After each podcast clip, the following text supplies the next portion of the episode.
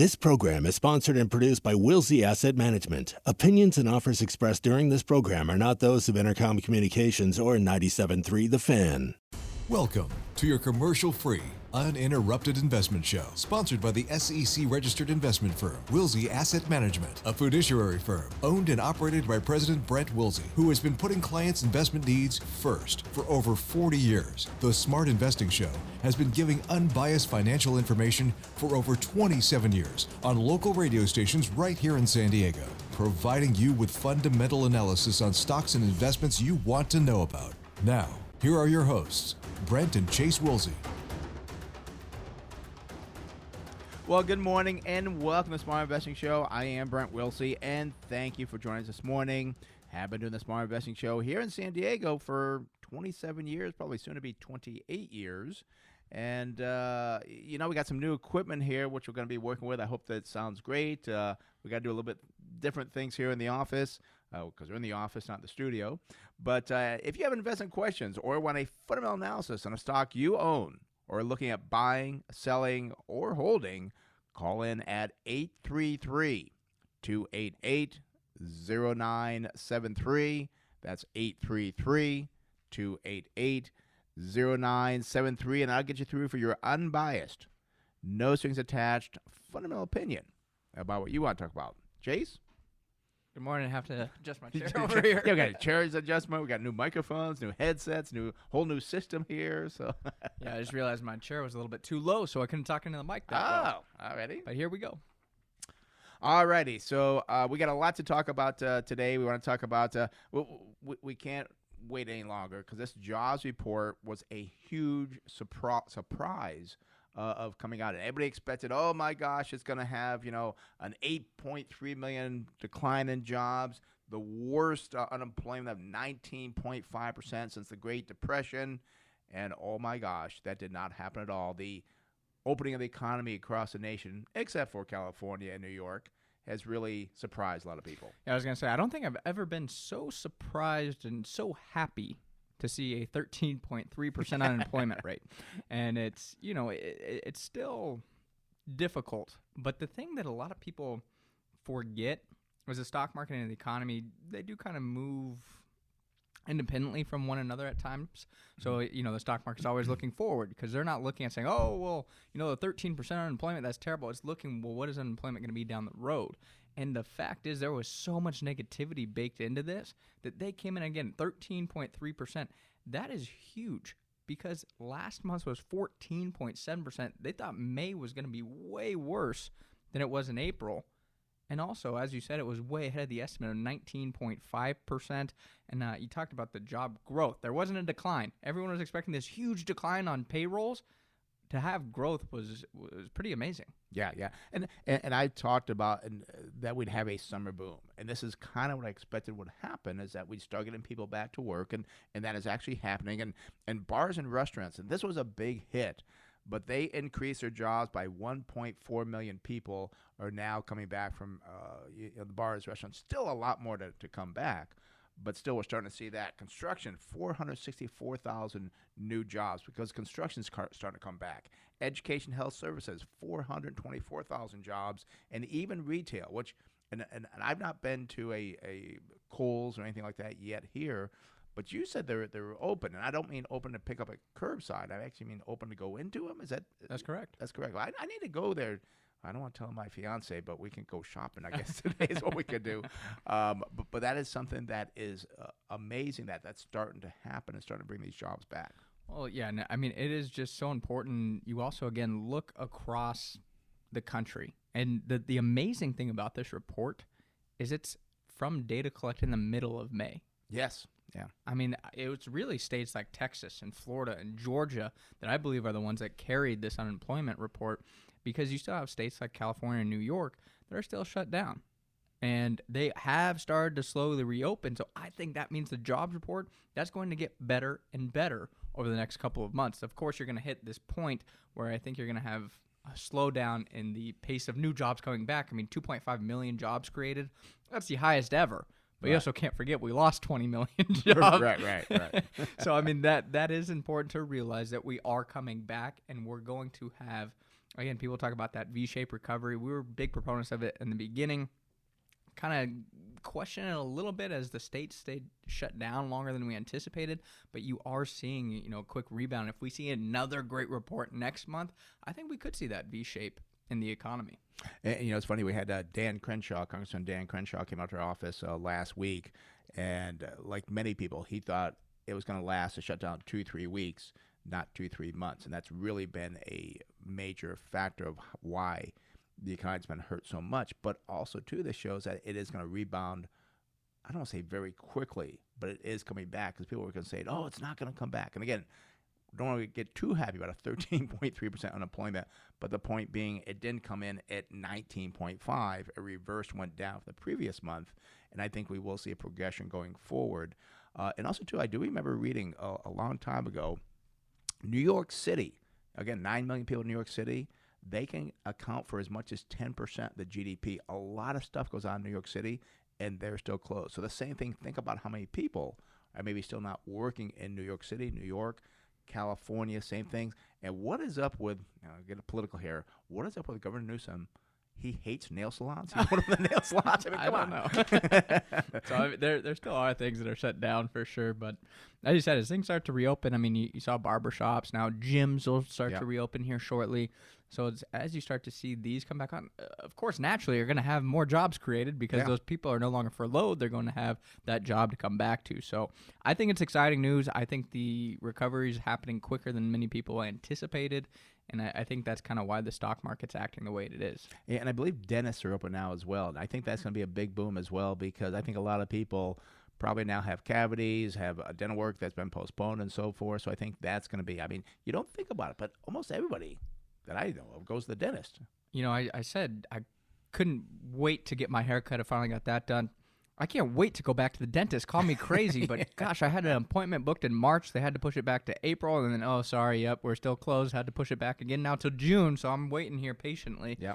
But you know, it's it's nice to have things coming back to to somewhat normalcy here. And also, by the way, the the jobs gain uh, was the biggest gain since 1939. So that was a huge gain in May uh, that we actually saw there. And, and again, that's going from the 8.3 million decline to a 2.5 million, you know, turnaround. I mean, that's just phenomenal numbers. I mean, that's a that's a delta of what 10 over 10 million. Difference. Yeah.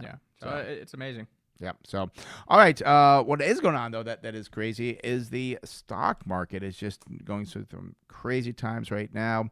Uh, it's important to remember that stocks can still do well, even during tumultuous times like we're in right now. And a great example of this was 1968. I got a, a great video that I'd recommend. I got this. I probably got this video 10 years ago. Maybe the History Channel doesn't have any longer, but it was called 1968. And people think this is the worst time ever. If you look back in history, you, you'll imagine, just talk to people. But one thing great about humans is that we compartmentalize and put stuff back behind us. We kind of forget the bad stuff, remember the good stuff. But let's kind of refresh people's memory. In 1968, Martin Luther King and Robert F. Kennedy were assassinated. We had the Vietnam War. We had so many things going on that the year 1968. Oh yeah, and the the interesting thing is, I mean, this this is crazy. You almost can't write this stuff. 1968 was an election year, like That's we right. have now as well. you also had the H3N2 Hong Kong flu, which killed nearly 100,000 Americans and millions globally. Now, wait, a minute. Wait, now, now, wait a minute. Wait, I thought this coronavirus was the first thing that ever happened. It's so terrible. But you're saying back in 1968, it was the same. Well, it's a different strain, I guess is what they call it, right? Yeah, yeah, it, it is a different strain, but you know, it's just a, a different type of virus, and it's just it, it's insane that the uh, amount of similarities we had. Of, of course, you know, Martin Luther King was assassinated, as you said. There's a lot going on with the civil rights movement. Uh, the Vietnam War was also an issue. There was just so much stuff going on, and you look at all this stuff, and you'd say. Well, gosh, I bet you 1968 the stock market was absolutely horrendous, right? Actually, the market had a gain of 7.6% in 1968. It was insane. And and that's what I was talking about is things always feel really bad while you're in it, but that's why the stock market and investing in good quality equity is so good is because these businesses get through these downturns. Just because you're going through a tough time doesn't mean that that business is going to go out of business. In fact, Right. you can get some great buying opportunities, which we had a couple of months ago. Right. And we do have to be careful here, Chase, as well, because we don't want people say, oh, yeah, it's getting, just go ahead and invest in the stock market, because we are also have seen this major run up here uh, in stocks, and, and, and we're seeing something in our own portfolio that um, over the last, what, 60, 70 days or so, we're up an unbelievable amount. And what we're seeing now is that the, the stock prices on, on businesses have risen dramatically but the forward earnings have not, and that's causing a problem because now we're starting to see businesses being too expensive. Let, us pick on the airlines. We sold an airline last week, and we hated to do it, but the airline is up more than double from the bottom, but the earnings have been cut drastically. Drastically. I mean, you think about why.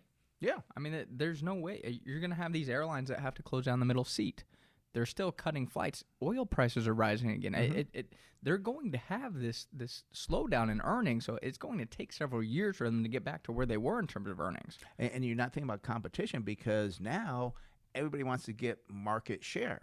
Well, okay, so we're going to decrease our prices. Well, they decrease theirs. So there's going to be a major fare war, and they're not only competing among themselves, but I think this is going to be the year as well that a lot of people say, I'm not going to go on the plane.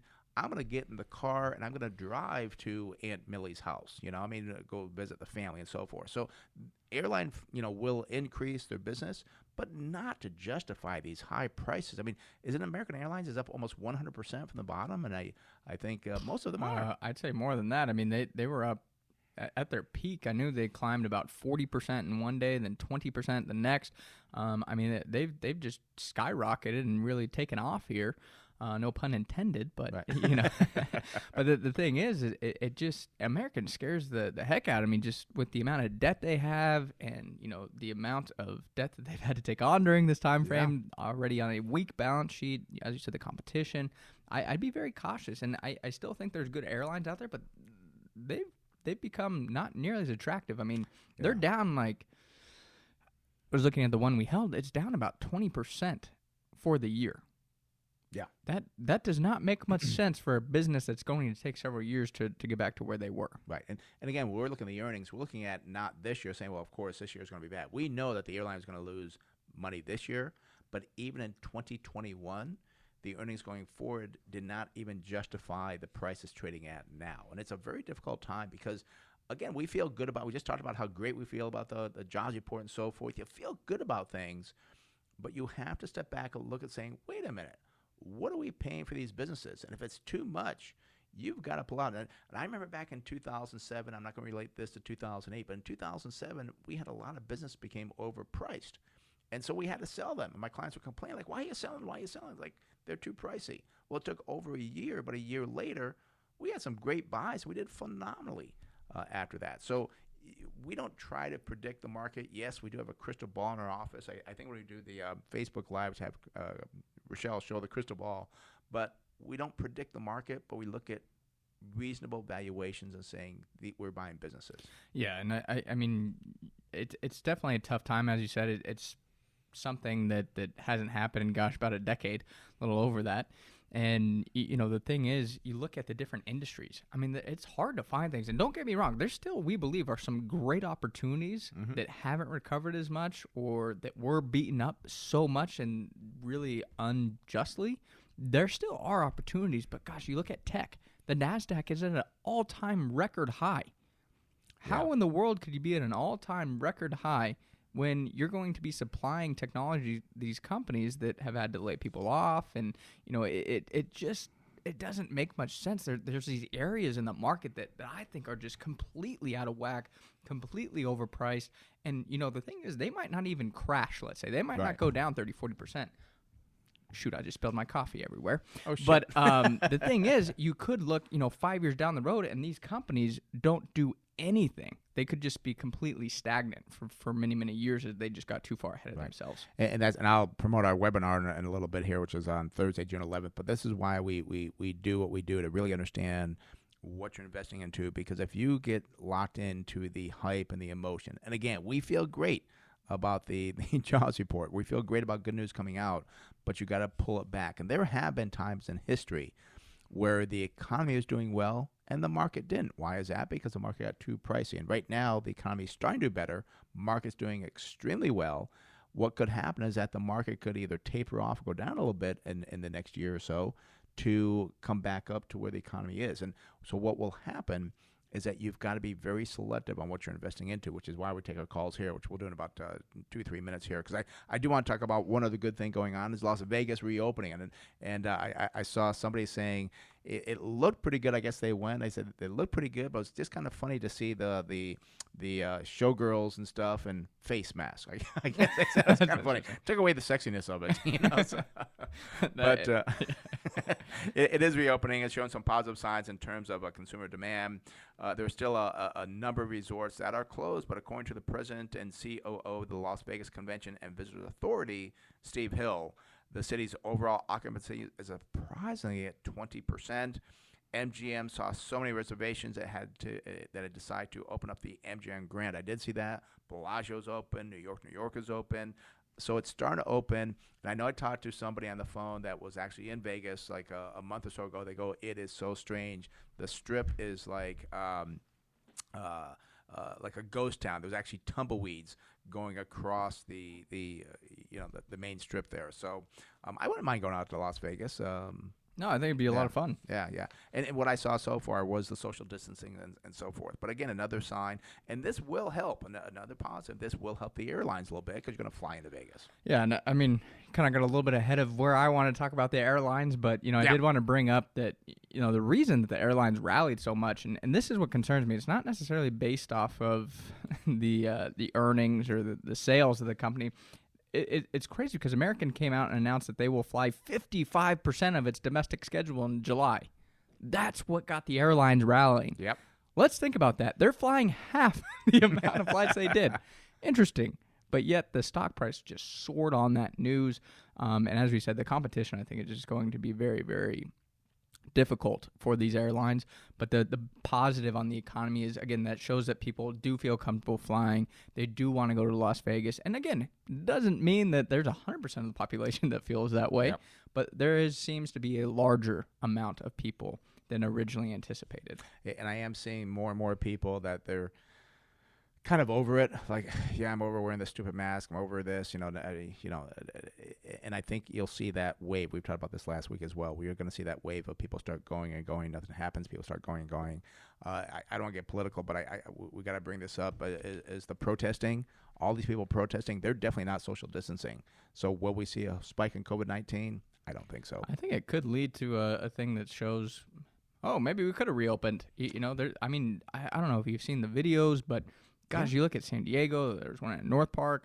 I mean, you see it all over the country, and there are thousands of people. Mm-hmm. Hey, maybe we can bring back sporting events I was too. Gonna say that. Know? Yeah, if you can do it on the street, be all together like that. Why can't you open the stadiums and enjoy things the way they used to be? Yeah. So I mean, we'll, we'll see. I, I, think we just got to monitor these these hospitalizations and the cases closely. But you know, I, I, I think this could show that hey maybe we could open the economy faster than originally anticipated. Yeah, and at, at the protest, I didn't do a counting or an actual number of it, but a lot of people uh, did did not have masks on, which again is something different because well we'll see again as Chase said with the hospitalizations there.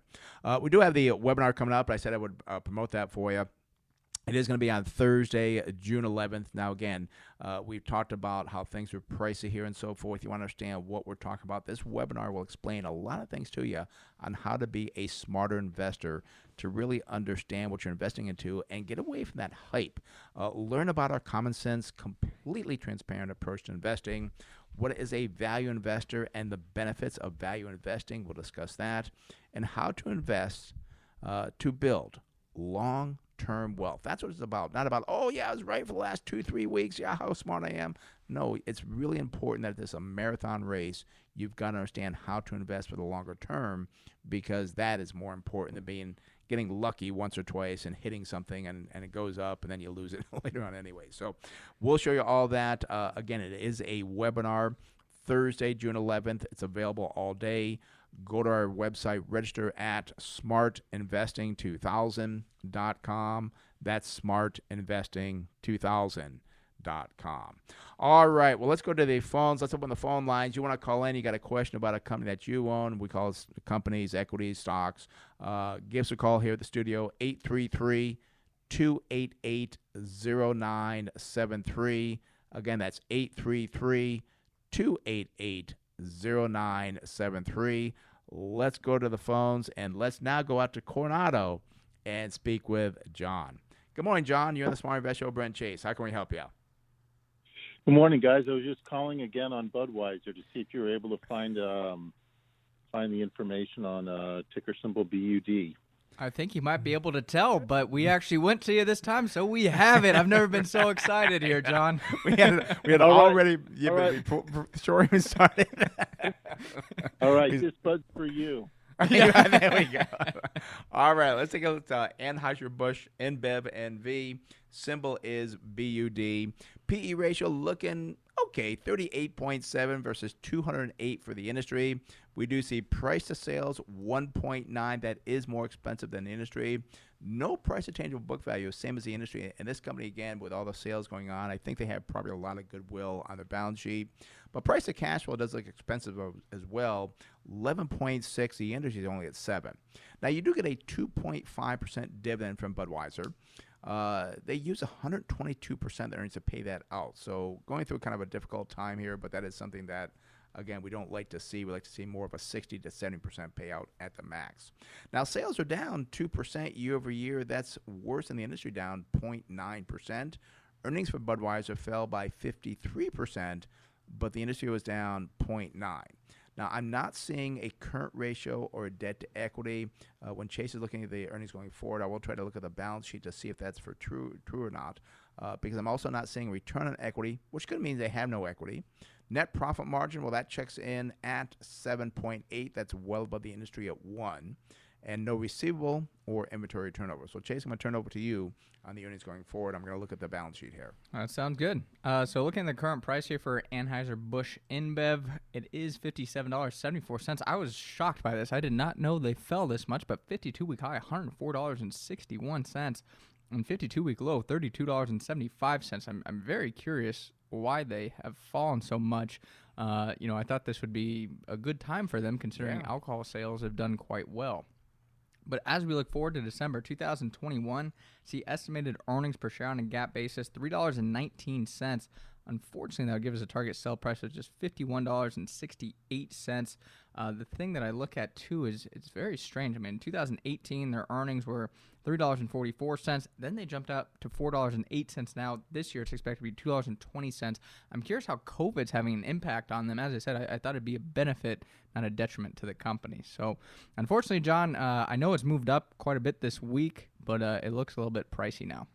And you know, one thing too, Chase, I'm thinking I, I up the balance sheet, but one thing I'm thinking as well is that uh, Budweiser used to be the American beer, and it's it's no longer that. It's obviously not owned in America any longer. It's now in uh, Belgium, I think, is where it is. So it's lost that appeal of being the American beer. I mean, it, it- I think at one time they had an American flag on the, the can and so forth. So I'm just wondering if that's kind of hurting the sales a little bit because it's not the American beer any longer.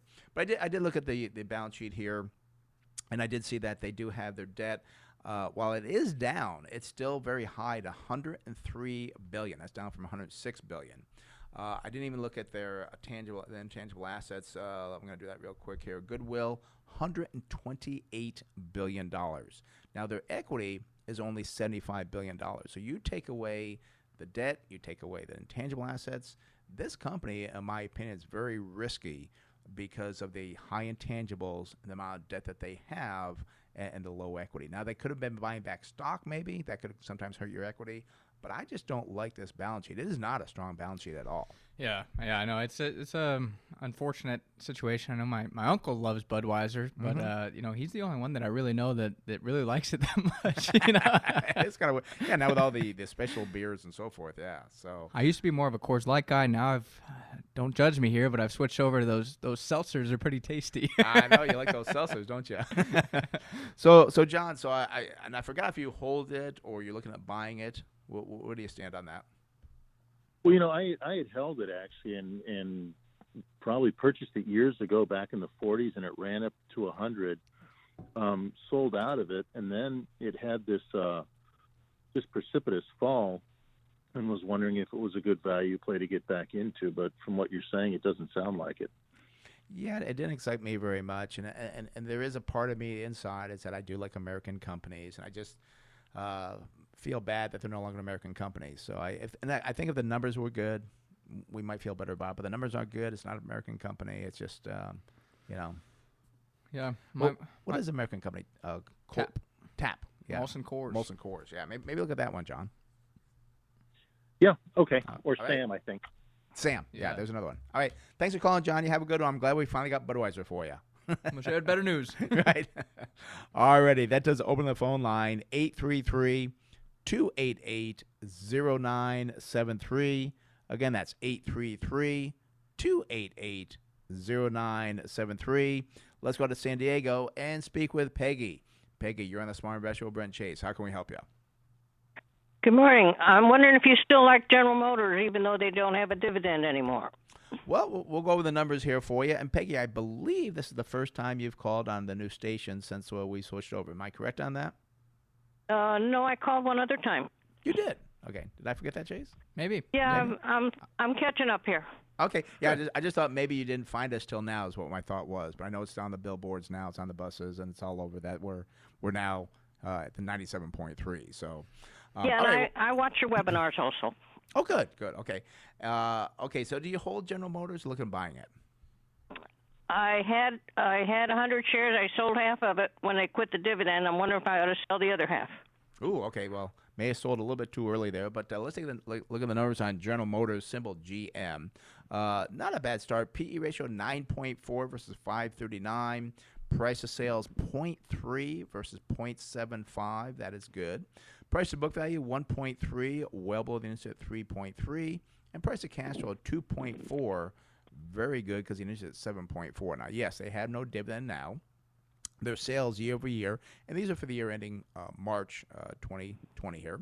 Uh, sales were down 7.4%, industry down 4.8. Earnings per share fell by 46.8 versus 93 uh, decline for the industry. The balance sheet uh, current ratio 1.1, about the same as an industry at 1.2. Debt to equity 315 versus 264. But remember, they do a lot of financing of their cars, so you got to kind of dig through that to really get the true debt to equity. We see return to equity is 11.6, well above the industry at 0.5. Net profit margin checks in at 3.6 versus 0.14, and receivable turnover 3.7 versus 3.1, and inventory turnover 11.1 versus 9.6. Chase, what about the earnings? Yeah, well, current price here for General Motors, again, GM, is $30.61, 52-week high, $41.90, and wow, it's it's more than doubled off the 52-week low of $14.33. Now look out to December 2021. I see estimated earnings per share on a GAAP basis, $3.81 gives a target sell price of $61.72. So I, I still like GM. I think there's still value in it. There's a couple things that, that I, I believe are opportunities for them. Number one, you talk about the subways. Mm-hmm. I think less people will be using public transportation for a little bit which means more people will be putting more miles on their cars and of course there's going to be more people working from home from a little for a little bit but i think it will have a longer term impact on the subways as people do return back to work, which should improve demand for these cars. So I, I like that. The other thing I, I do believe is you look at that dividend. I, I don't believe they're going to terminate the dividend, Peggy. I, I believe it's more of a suspension. There's a lot of companies that had to come out and suspend that dividend. I would not be surprised to see come 2021, many of these companies that had to take a pause on that dividend do resume it once business operations are back up and running. Yeah, and also too, there was a talk about people leaving the um, uh, cities and mo- moving more to the suburbs for, for longer drives. Uh, also, don't forget about General Motors has that uh, cruise, that electric uh, uh, autonomous. Autonomous. driving. Uh, so, so I got a lot of good things going on, uh, and also too, I it, it's probably about forty feet away from me. The numbers on car sales from last week, and they they were some phenomenal. They surpassed the estimate. They did very well. So people are stepping out buying cars. Uh, and again, GM at thirty dollars and sixty-one cents. That is a big move, as you said from the bottom. So um, I, I think you may have sold out a little bit too early, Peggy. You should have called us first, I think, before you sold. Uh, but I would not sell those other shares because I think there is more room to run for uh, General Motors. Yep. Alrighty. All right. Thanks so much. Okay, Peggy. Thanks for calling. You have a good one. Bye bye. All righty. That does open the phone line 833 288 0973. That's 833 288 0973. I'm so excited to talk about this because I've been kind of thinking about this as well. We're going to go to San Diego and speak to Ed. Ed, you're on the Smart Investor Show, Brent Chase. How can we help you? Hey, enjoy listening to your program. You guys are very clear and um, use a lot of uh, rational, good thinking to uh, long-term thinking to make your profits. My question: Do you, do you, uh, you and the father son, do you guys talk about sectors? I know I listened to your introduction. My question is about Wells Fargo, but I also want to know what your opinion right now. There seems to be a rotation into the financial s- sector of the market.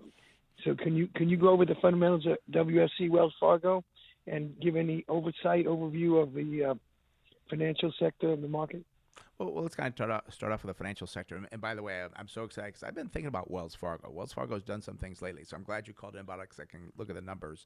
But as far as the financial sectors go, we don't specifically look at them, but we do understand that there are going to be ones like finance, which again, this is a good time to buy them.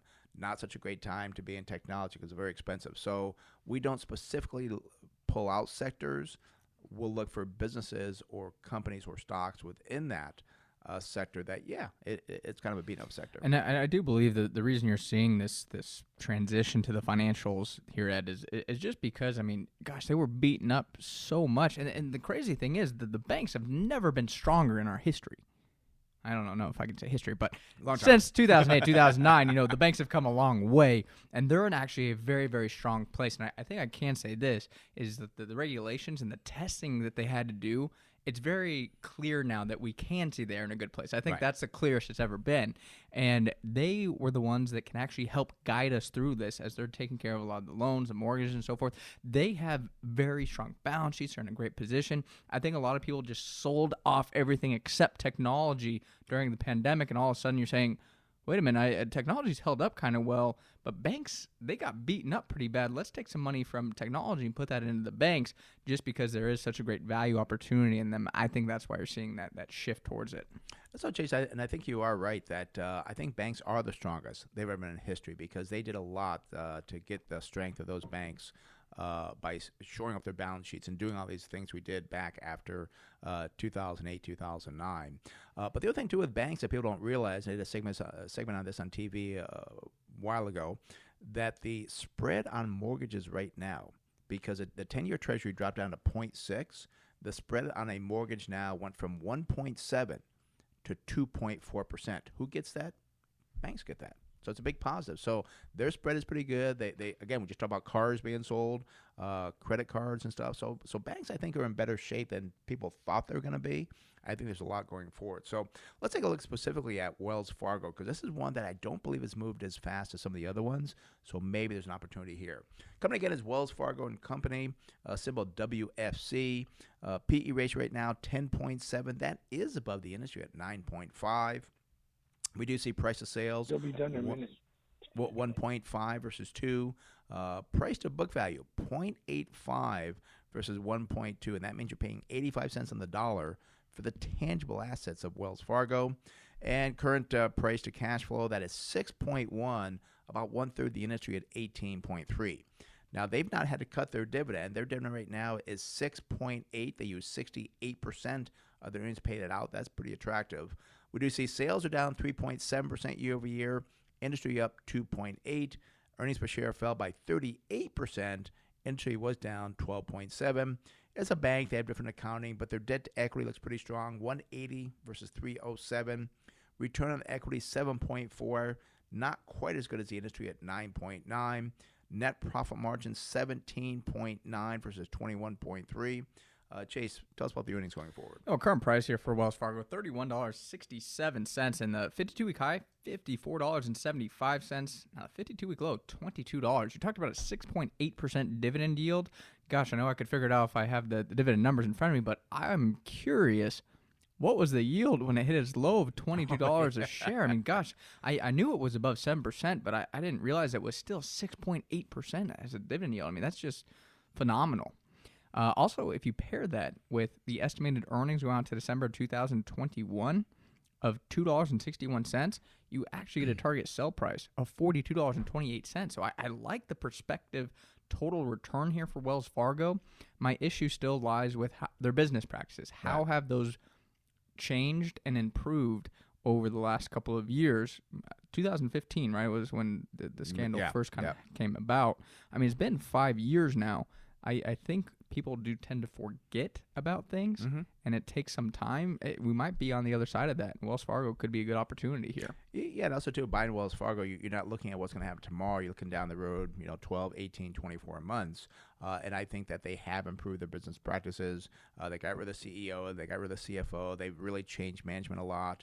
Um, th- that's why I was kind of excited about it because I knew it hadn't rallied as much as some of the other banks has.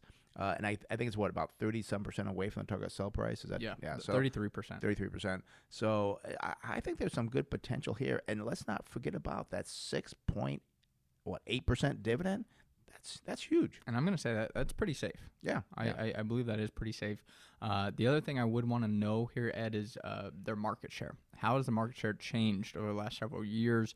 Uh, have they been gaining market share since they have hopefully been improving their business practices? I know that they got hurt a little bit. J.P. Morgan Chase, of course, did overtake them Right. once the issues did ensue. But but I, I think that I, I, I do kind of like this. I, I think there's some opportunities here. yeah, I, I, I kind of like it as well. I mean, it's it's one that maybe maybe we'll, we'll, don't tell anybody, but maybe we'll look at that for a portfolio. Maybe I don't know. Yeah. And I noticed we lost Ed, so hopefully that did Oh, we help lost him Ed. here. Oh, okay. Oh, you know, I, I think somebody is calling him. Yeah. I think I heard I say, heard him I'll be done in thirty seconds. Yeah. I think his wife's probably saying, "Come on, it's time for breakfast now." yeah. So, Ed, I hope you caught the whole thing there. But uh, yeah, we do like Wells Fargo. Good thing we did talk about this sector before we lost Ed there.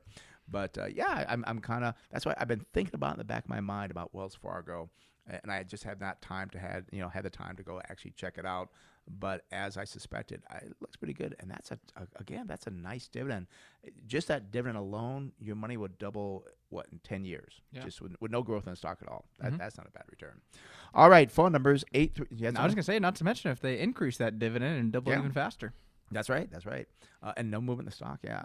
Gosh, you know what? Let's quit the show. let's let's do the research now. Maybe we'll put this in our portfolio. All righty. Phone numbers 833 288 0973. That's 833 288 0973. We got almost all phone, phone lines calling uh, open. So when you call in, you, you'll be up uh, next. I got David Oceanside, but before I go David, I do want to talk about the webinar coming up on Thursday, June 11th. You hear all these things we talk about. Where do we get this from? We share it all with you during the webinar on how we do things, what we do, also what to look out for that you, you know is going to lose your mind. We did a great post this past week about how there's uh, uh what do they call it? Exchange traded notes. exchange traded notes where people have lost millions on those. We talk about things like that so you, you don't invest in something you think is good and then it's too late. You find out like all these people exchange traded notes where they lost, gosh, millions of dollars. But anyways, we'll, we'll learn about a common sense approach, completely transparent. We're going to show you everything we do and so forth. What is value investing? What what is it? We're going to show you the benefits benefits of it and what it is, and how to invest to build long term wealth. It is this Thursday, June 11th. It's available all day. But what you have to do, you have to register at our website, smartinvesting2000.com. That's smartinvesting2000.com. And that is free, by the way. So, um, alrighty. Phone number is 833 288 0973. 833 288 0973. Let's head up to Oceanside and speak with David. David, you're on the Smart Invest Show, Brent Chase. How can we help you? Hi, guys. Just a quick question on British Petroleum. It's been a long term play for me. I'm considering stepping back in and acquiring some shares at these current levels.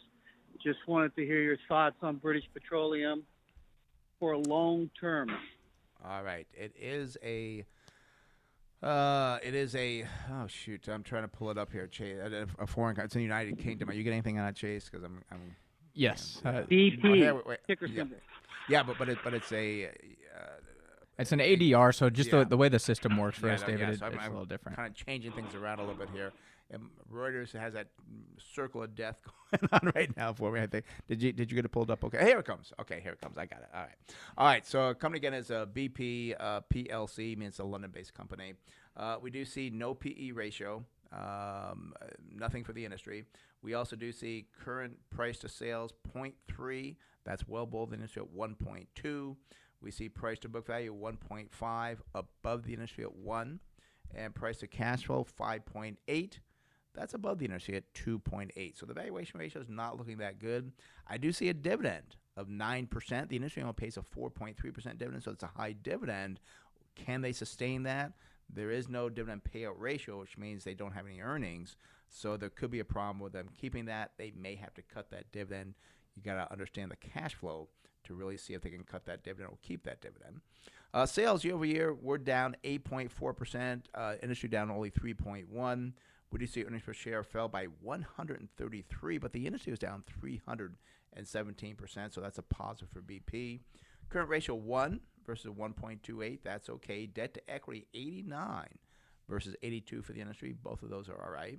Return on equity is a negative 3.4. Industry is a negative 20. Looking at the net profit margin of a negative 1.2. Industry is a negative 28.5. And receivable turnover is 13.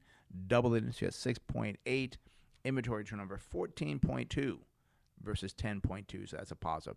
Chase, what about the earnings going forward? Yeah, so current price here for BP, $27.71. Uh, of course, falling from that 52-week high of $42.70. Come up quite nicely off the 52-week low as well of $15.51. Now, that's kind of interesting. I, I, do see a, a, note here at the, the top of the page uh, from the CEO says demand for our products has fallen further than ever. So I, I, am not surprised by that. When is that note? Does it say the date? Uh, May 27th was oh, when that was. That's pretty recent. It is pretty recent, but I, am sure he's kind of talking about over the last couple months, which makes sense. I mean, again, to have the economy shut down in the United Kingdom, across the whole world, you know, it's not surprising. We haven't really seen anything like this, but it, does kind of concern me, and I, would want to know, well, how is demand going to start coming back before I bought a stock like this? Looking out to December 2021, though, I do see estimated earnings per share of a dollar and thirteen cents. That would give us a target sell price at $18.31. So, unfortunately, still below that current level. I do see the earnings start to rebound uh, in 2022, but my concern with energy is I just don't see oil prices jumping back to you know $100 a barrel or anything like that, where they can be super profitable. I think there's going to be the sweet spot where it's, I think it's going to be hard for a lot of energy companies to to make the profits that they were accustomed to many years ago. And also, too, I mean, we did talk about we, we think more people are driving on, on summer vacation this year, but cruise lines, not nearly as many cruises, uh, not nearly as many flights in the air. So I, I don't know. I mean, is maybe a great deal at 15 $16 a share, but at 27 I, I don't know. I, I just don't feel that comfortable with that, David. I, I'd, I'd rather look somewhere else. And uh, we, we only have one energy company in our portfolio, so I, I'm not too excited about the energy side. All righty? All right. Thank you so much. I appreciate it, guys. All right, David. Thanks for calling. Have a good one. Bye bye. All right. That does open the phone line 833 288 0973. Again, that's 833 288 0973. Going to head up to Temecula and speak with John. John, you're in the Smart Best Show, Britton Chase. How can we help you? Hey, good morning, guys. Uh, thanks for the show. Sure, thank you uh, Just a quick comment on that Budweiser. You know, 3G bought Budweiser, um, and they're also the ones that crashed uh, Kraft, mm-hmm. uh, mm-hmm. Heinz Kraft, and they did the same thing with Ambev and uh, sucking the lifeblood out, and that's why the stock's been, the earnings have been up and down on that. Yeah. Yeah. Um, hey, I, I talk about Levi's if I could. Sure. Um, I'm in. I'm in at about a half a position at 1150. Um, was looking to get it down at 11, and I missed it. It's been on a roll up. Um, what do you think on the go forward, um, long term? All righty. Uh, and again, I saw some positive press on this. I want to say, oh, six, seven months ago, I think it was. And again, the company is Levi Strauss. Their symbol is L E V I. Uh, let's take a look at the numbers here, see what we can uh, get from that. Now, we do see a good start here. PE ratio 16.5. That is half the industry at 31.6. Price to sales 1.1 versus 1.5.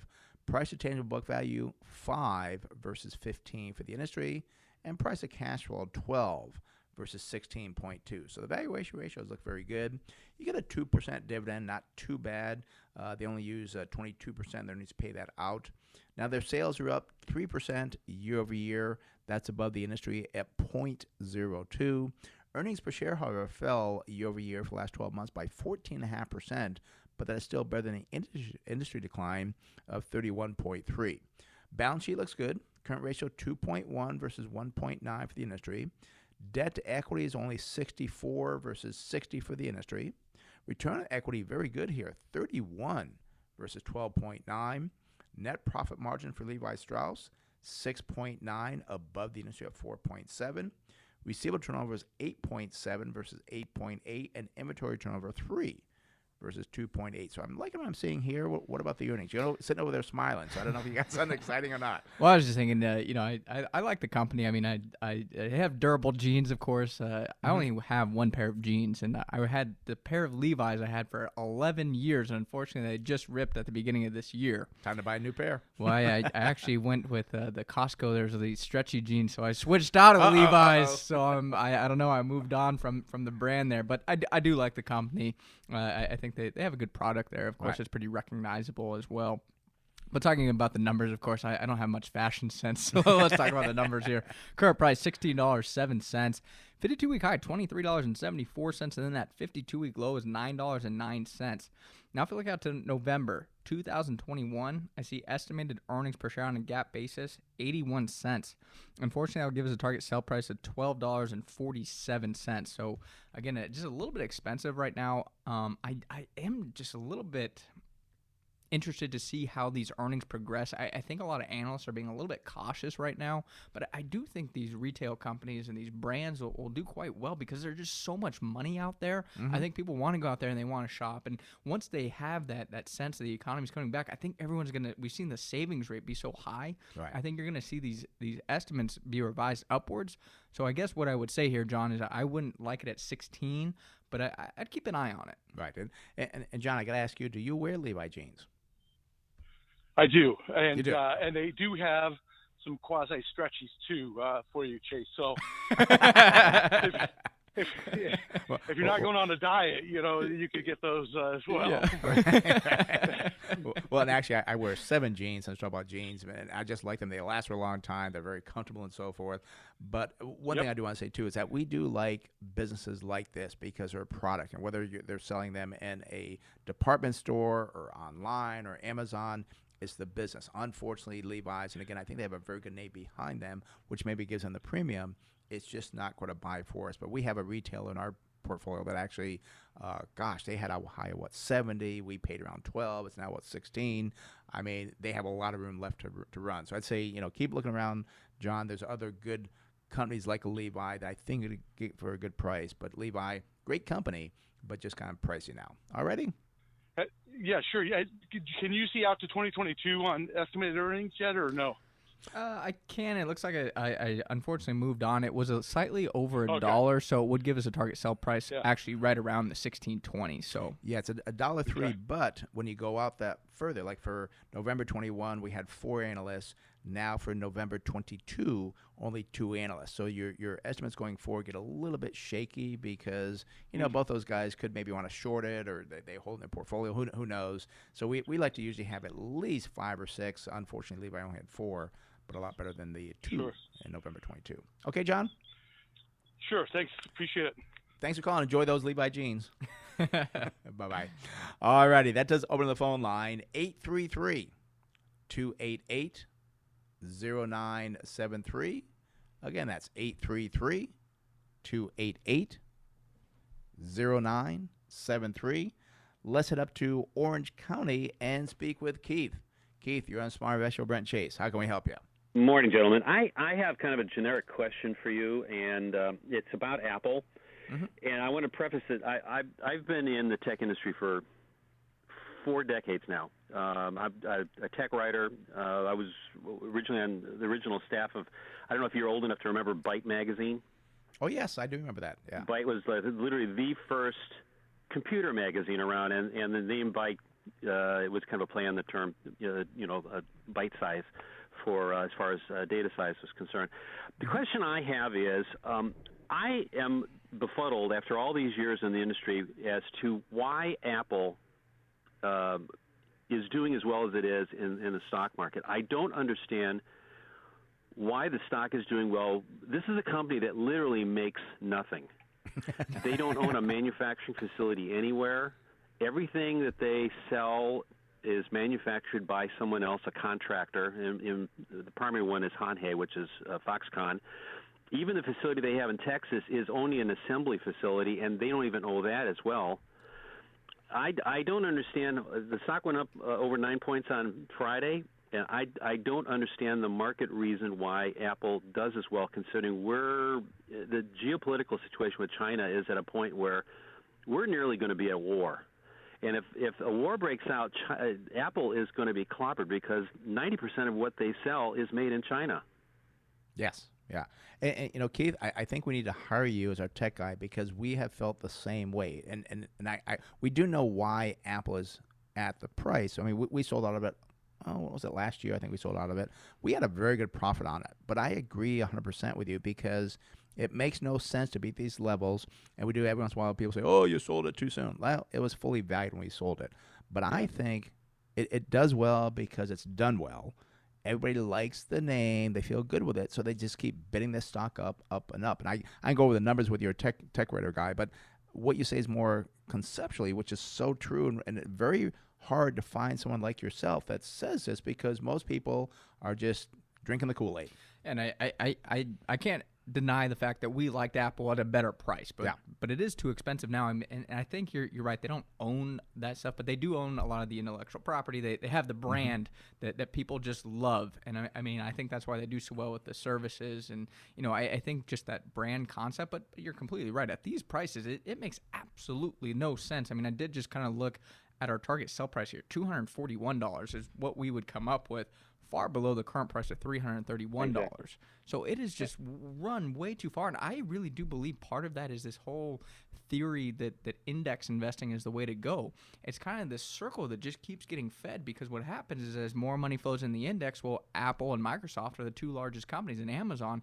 Well, now those companies continue to go up because they're taking the greater share of the dollars that are flowing into the S&P 500 index. Well, then I think it's self-serving in the fact that people see those going up and they say, "Well, no, no, I, I like Apple. I'm going to buy Apple too." So I think it's just this this this issue that that's going to come back and haunt some people because these companies are getting way too expensive, and at some point people are going to say, "Wait a minute, Apple's at I don't know if it will. At four hundred dollars a share, got this huge market cap, well over one trillion dollars. That makes no sense, and that's kind of what happened during the tech bust. I think it's just a short-term emotional decision that that people see it and they like it.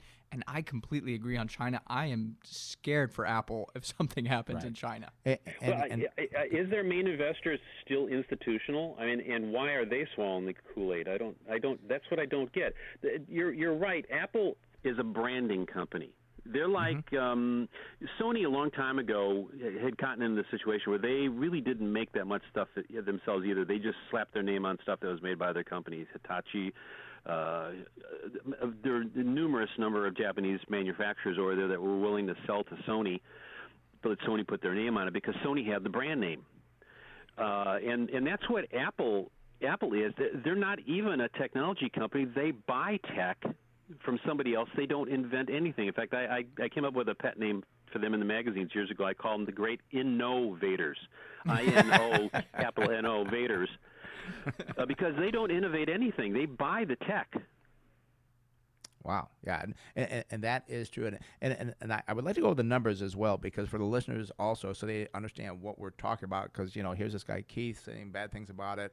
Uh, Brent and Chase are saying bad things about. So I do want to go over the numbers and still continue, continue this conversation because it's very important because Apple, it is a big company. They are a good company, but they are way overpriced. I mean, Apple, again, their symbol is uh, AAPL. PE ratio, 26. Now that's below the industry at 34.7.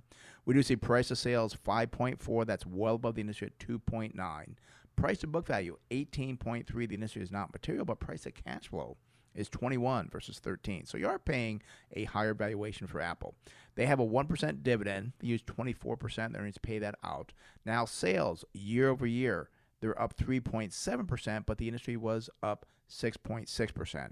Earnings per share up 9.3.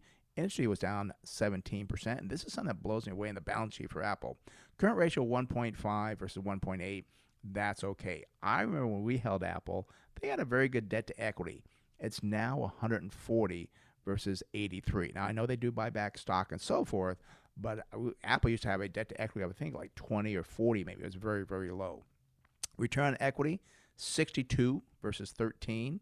Net profit margin, 21.4 versus 8.5. Receivable turnover, 17.4, well above the initial at 5.3.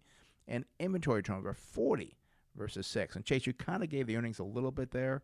Uh, I don't know if there's anything else you want to mention on that. Yeah, I talked about the, the current price of 331.50. Uh, that's actually pretty much a new 52 week high. The 52 week low, $185.77. And then I already did give away the uh, target sell price, September 2021, though, estimated earnings per share, $14.91. That's what gives us the 241.54 as a target sell price. And, you know, it, it just, as we said, Keith, it, it's expensive. Um, I've been saying it for years now. I think a lot of people don't account for the big China risk that Apple has, I think they would be one of the first ones that would just be decimated if we did have serious issues with China.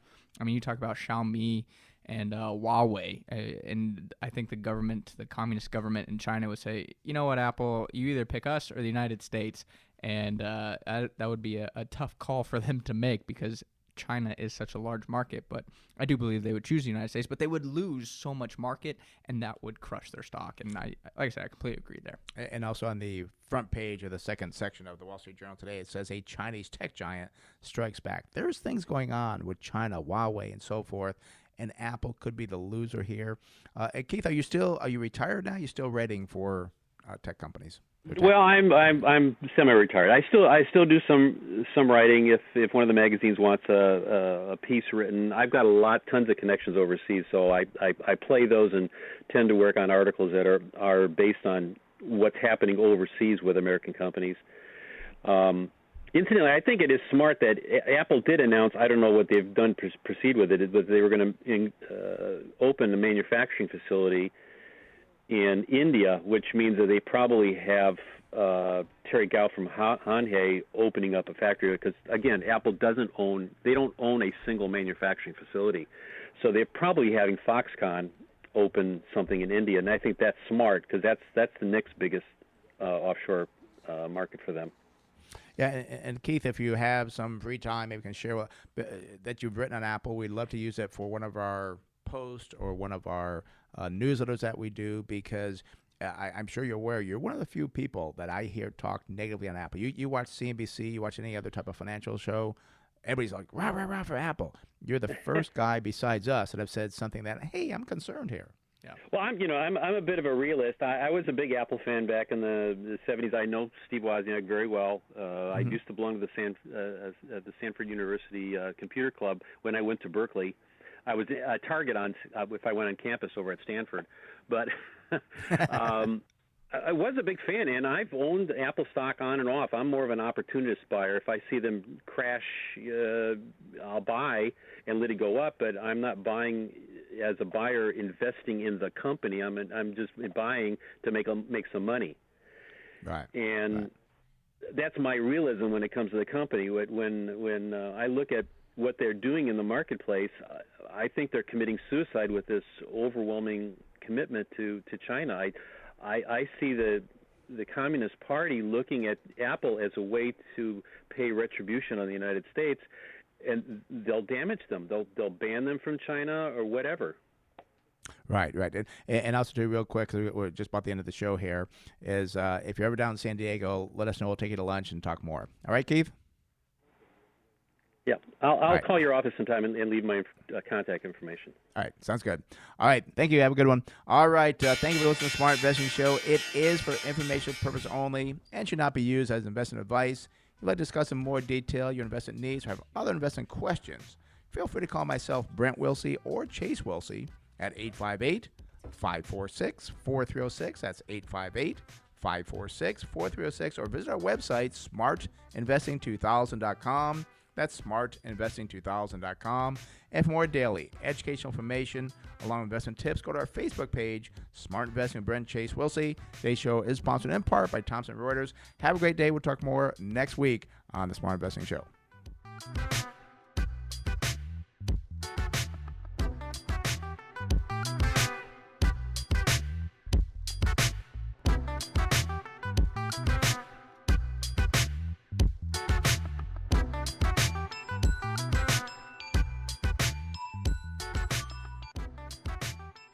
This program is sponsored and produced by Wilsey Asset Management. Opinions and offers expressed during this program are not those of Entercom Communications or 97.3 The Fan. KWFN FM and KWFN HD1 San Diego, a radio.com sports station. Hey gang, Chris Ello here, inviting you to listen to Gwen and Chris from 3 to 7 p.m. weekdays on San Diego's number one sports station, 97.3 The Fan.